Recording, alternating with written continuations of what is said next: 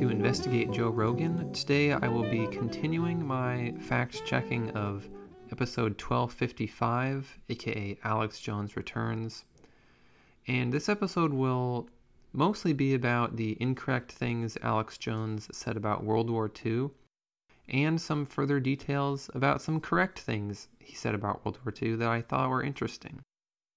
For starters, Rogan at one point wonders if the Nazis tried combining people with animals to create super people. And he also says that he thinks governments give soldiers steroids and amphetamines, and that the kamikaze pilots were on amphetamines. And Alex Jones agrees with all this and makes the sort of enigmatic statement that warfare is always drugs. And while I could not find anything about Nazi animal experiments, I do not think that is real. It is true that at various times in history, governments have given soldiers drugs.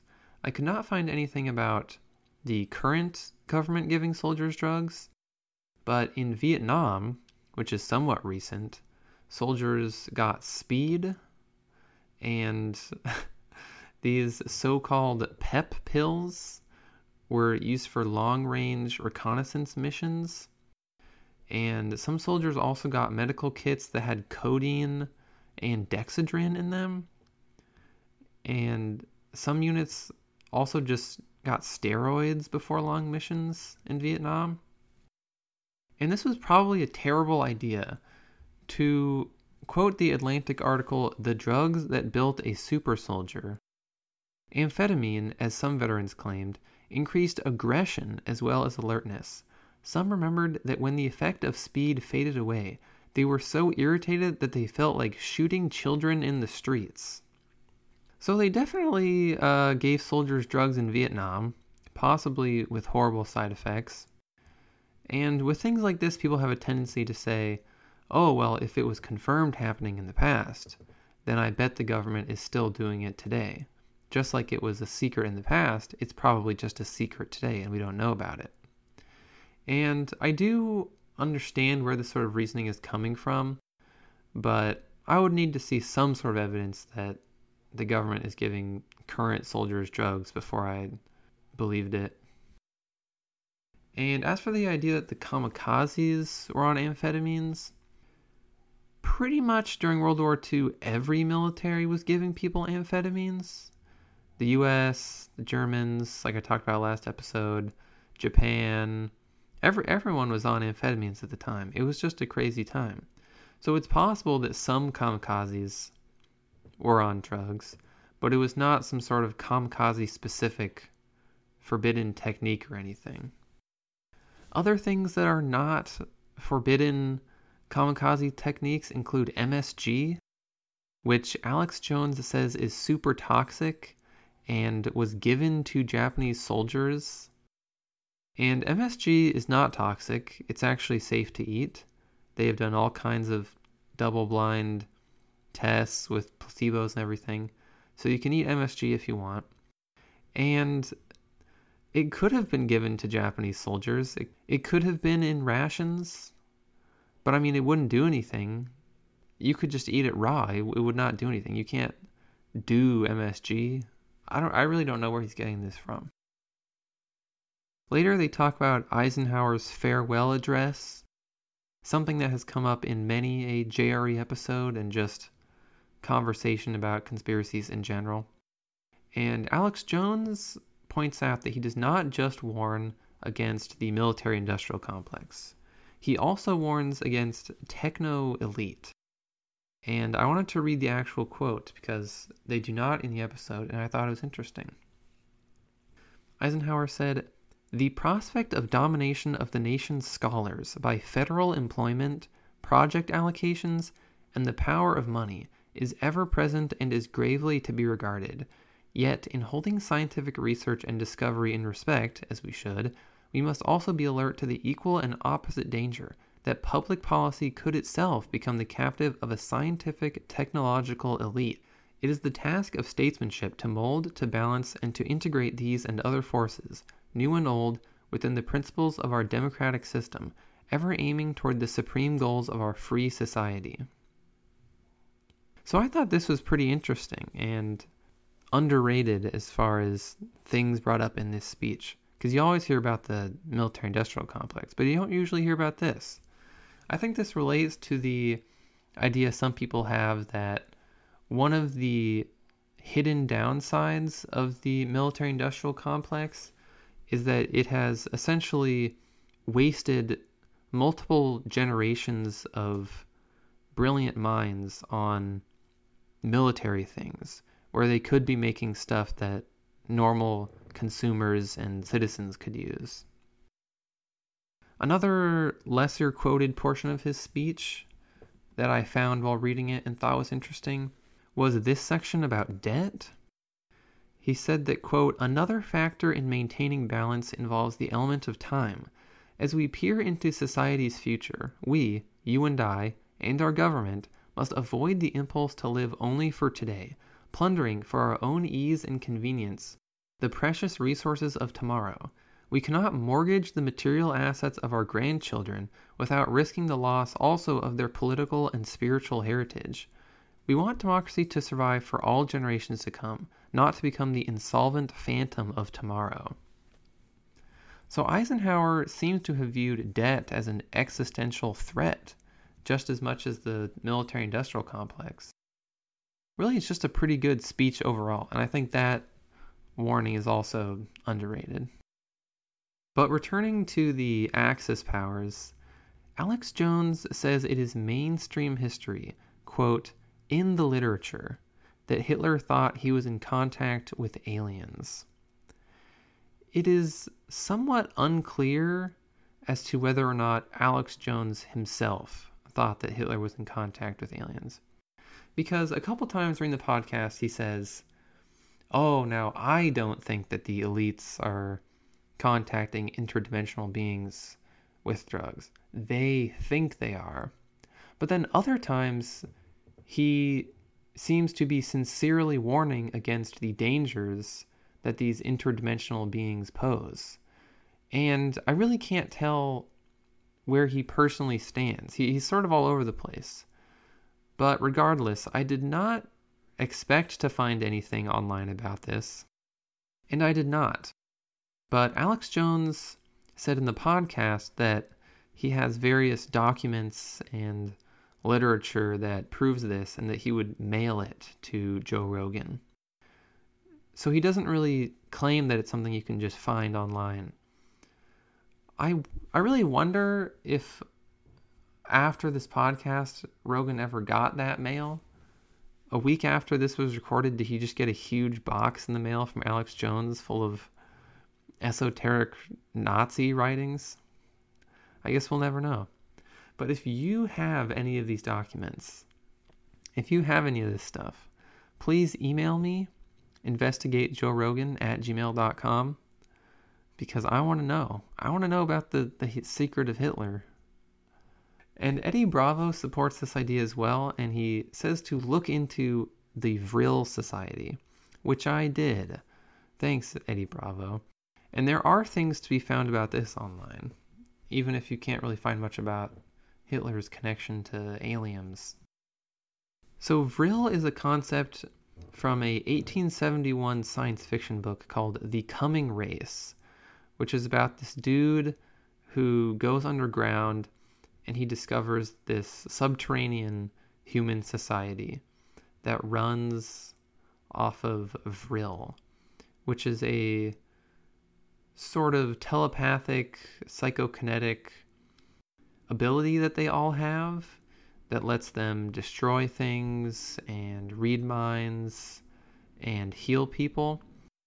And they tell the explorer guy that eventually they're going to come above ground and they're going to use their superior psychic powers to take over the surface of the earth. And there were really people who thought that Vril was real. So people, Eddie Bravo is not the only one, say that there was a Vril society in the Weimar Republic that was focused around this book and this substance or whatever you want to call it, and we're trying to find it. And in my opinion, there is really only one thing that comes close to being real evidence. And that is an article that popular science writer Willy Ley wrote. And Willy Ley moved from Germany to the US in 1935 because he did not like the Nazis. And he wrote an article called Pseudoscience in Nazi Land. And in it, he says that there was a group of people in the Weimar Republic who, thought who thought Vril was real and they were looking for it. Basically, the Vril Society. And he portrays it as this big, dumb thing. Oh, these people took this fictional book so seriously that they're actually looking for it. Like if someone watched Star Wars and then actually thought that the Force was real, he thought they were he, he thought they were dummies basically. But this guy might not be the best source. He was very skeptical of this particular pseudoscience. However, he himself was a proponent of various other pseudosciences. For instance, he believed that dinosaurs were still around. This has come up in three episodes now the idea that dinosaurs are still around. I'm not sure why it keeps coming up. But any anyway, I think it sort of calls this guy's legitimacy into question. And he also didn't really have any evidence. He doesn't name any names. He doesn't have any pictures or anything. He's just a guy who actually lived there and said it was around. And the quality of evidence falls off really sharply from here. The next uh, biggest thing that talks about this is the 1960 book, The Morning of the Magicians, which is pretty famous book in conspiracy land. And it puts forward this idea that there was a Vril society that Nazis were involved in. Like um, like Willy Ley, they don't have any legit evidence or names or anything. And then after this, if you want to look for evidence, you pretty much just have to go around these websites with black backgrounds and non black text. You know, those sorts of websites. And the goal of the Vril Society varies depending on who you ask. Some say that they were legitimately trying to find real mole people, like in the book, or Atlanteans. The most common uh, cause that they're said to have had was finding Vril, unlocking their own psychokinetic powers, which is pretty pretty standard for occult stuff, you know, the power within, like that episode of SpongeBob, you know, the power within. But any, anyway, I think I think it may have existed. There were other crazy things that went on in Nazi land but there's no real compelling reason to think that it was a big thing and that there were prominent Nazis involved or whatever. So I'll, I'll kind of give this a maybe. I'll give Eddie Bravo a, a little bit of a maybe on this one. Eddie Bravo also says that the Nazis made flying saucers.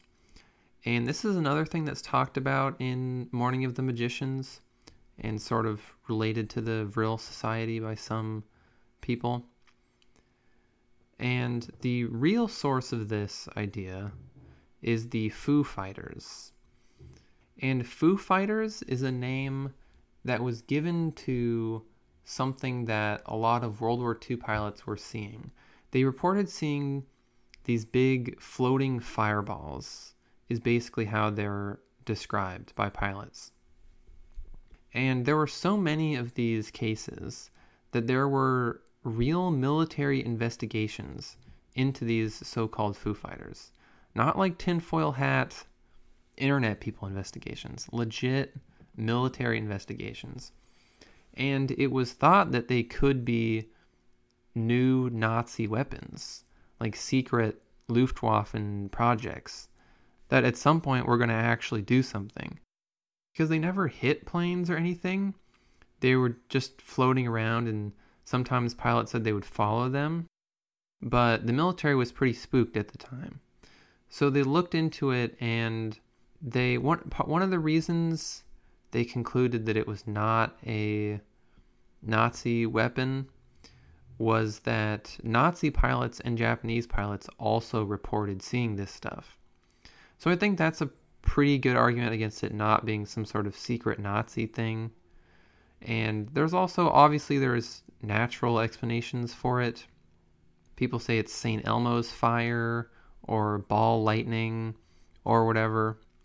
And in general, I I just think it's a pretty big coincidence that there were all of these UFO sightings during World War II when there was probably more stuff going on in the air than ever in history. You know, explosions and shrapnel and tons of pilots and dogfights and stuff. It's not that crazy to me that they would be seeing UFOs. I don't really find this to be very compelling evidence for aliens. But if you want to say that the Nazis made a flying saucer, you could sort of say that the Sack AS 6 is sort of a flying saucer. This is sort of an instance where the medium of podcast is failing me.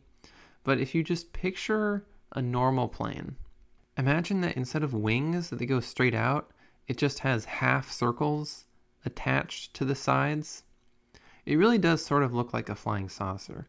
And this was never mass produced or used in combat or anything, but they did make it. So, in a sense, they made a flying saucer, if you want to call it that. But beyond that, I don't think there's much serious evidence. They also talk about the bombing of Dresden, and Alex Jones says that Dresden was a designated safe space for kids and that half a million people died. And the first thing is sort of true. Dresden was not a designated safe zone, but it was full of refugees at the time who were running away from the Russians, and this was known to the Allies. So they did bomb Dresden knowing that it was full of refugees. But the half a million death toll is totally wrong. It's actually about 25,000 people. This is what city officials at the time reported. This is what modern historians think. And the 500,000 number is really just the propaganda number.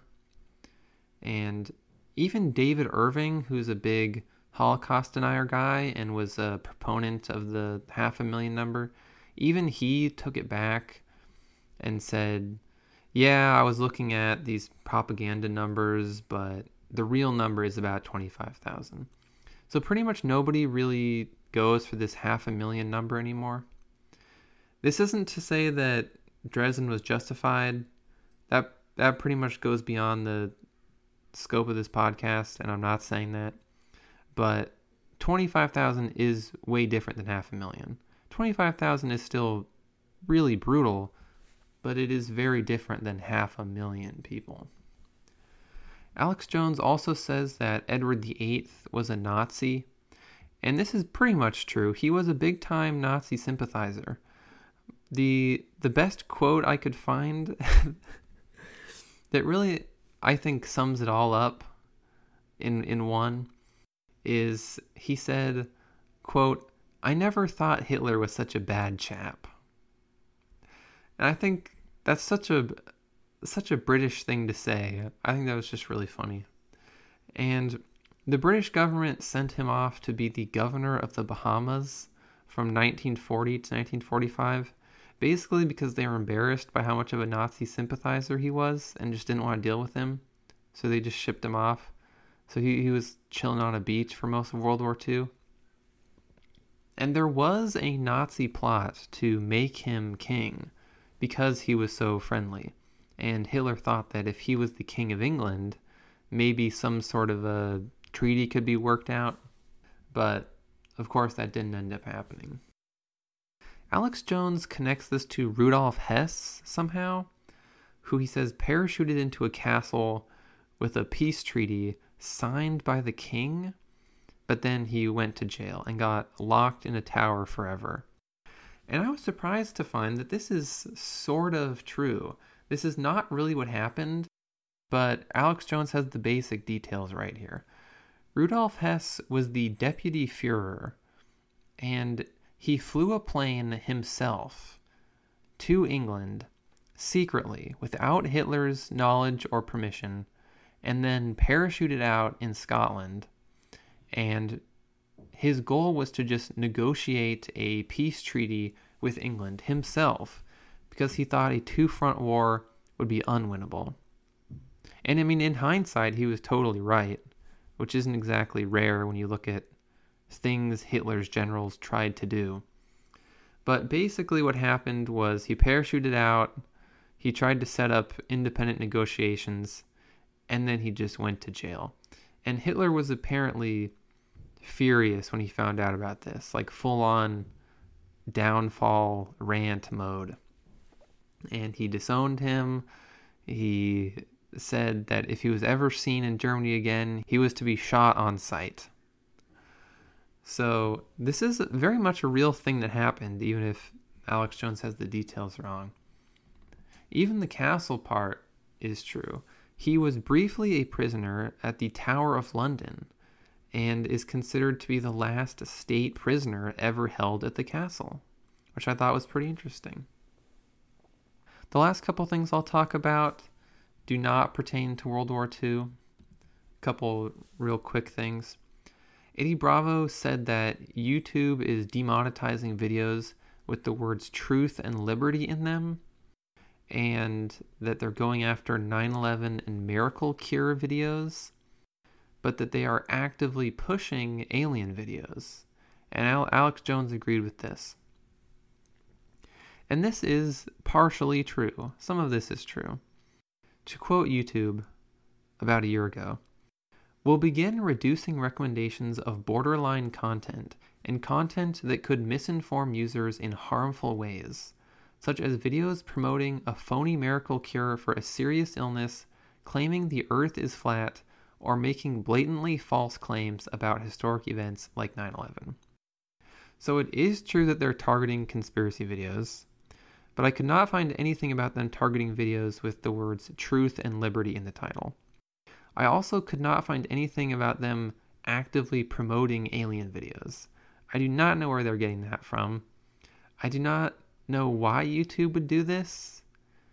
I can't even really find a reason for this if you assume that Alex Jones's whole big enchilada conspiracy thing is true. I really just don't know. But the idea that they are trying to clean up conspiracies stuff from YouTube is pretty much true. However, a year on, has it really worked? There's still tons of 9 11 and flat earth stuff on YouTube. I don't I don't think this really accomplished anything. So if you're a flat earther or a 9/11 truther, I wouldn't be too worried about this. I don't see this really going anywhere.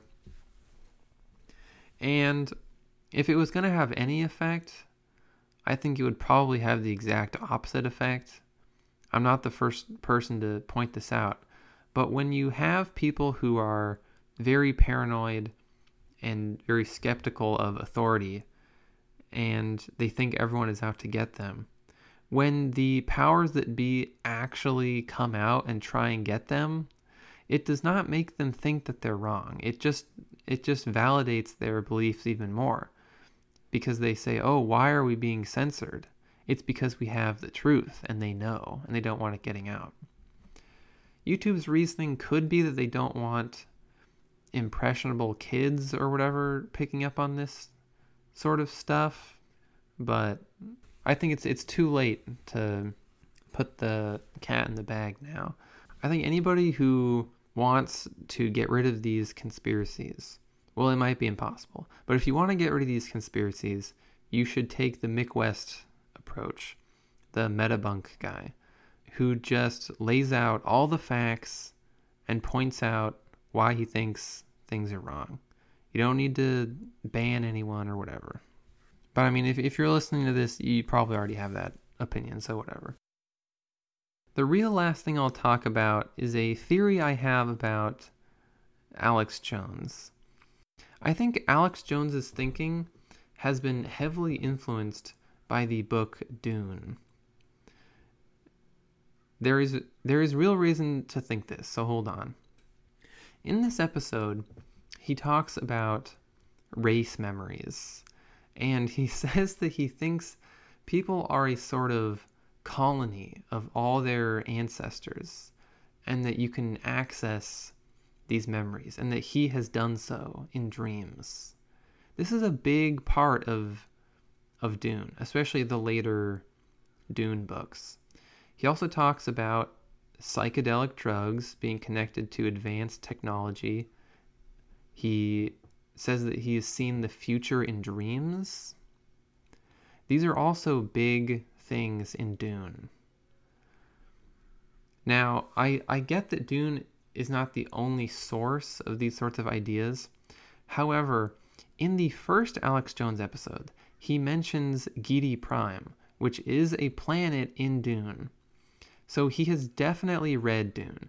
Giedi Prime isn't something like Tatooine, where a rando who has never seen Star Wars would still know about Tatooine from popular culture. Dune isn't that big. If you know about Giedi Prime, you're into Dune. Or that one Grimes album that's called Geidi Primes. But there, I, I highly doubt Alex Jones listens to Grimes. So I think he has definitely read Dune. And I think he is getting some of these ideas from Dune.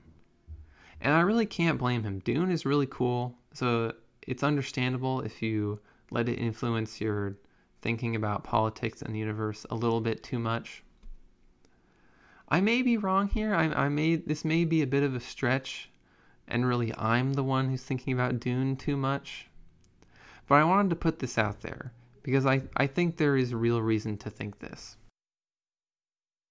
But anyway, I will probably do one more episode about Alex Jones and Eddie Bravo based on the amount of notes I have left. And then after that, if there's more recent episodes that look interesting, I'll cover those. If not, I might look at some other famous past episodes. I'm not sure. We'll see.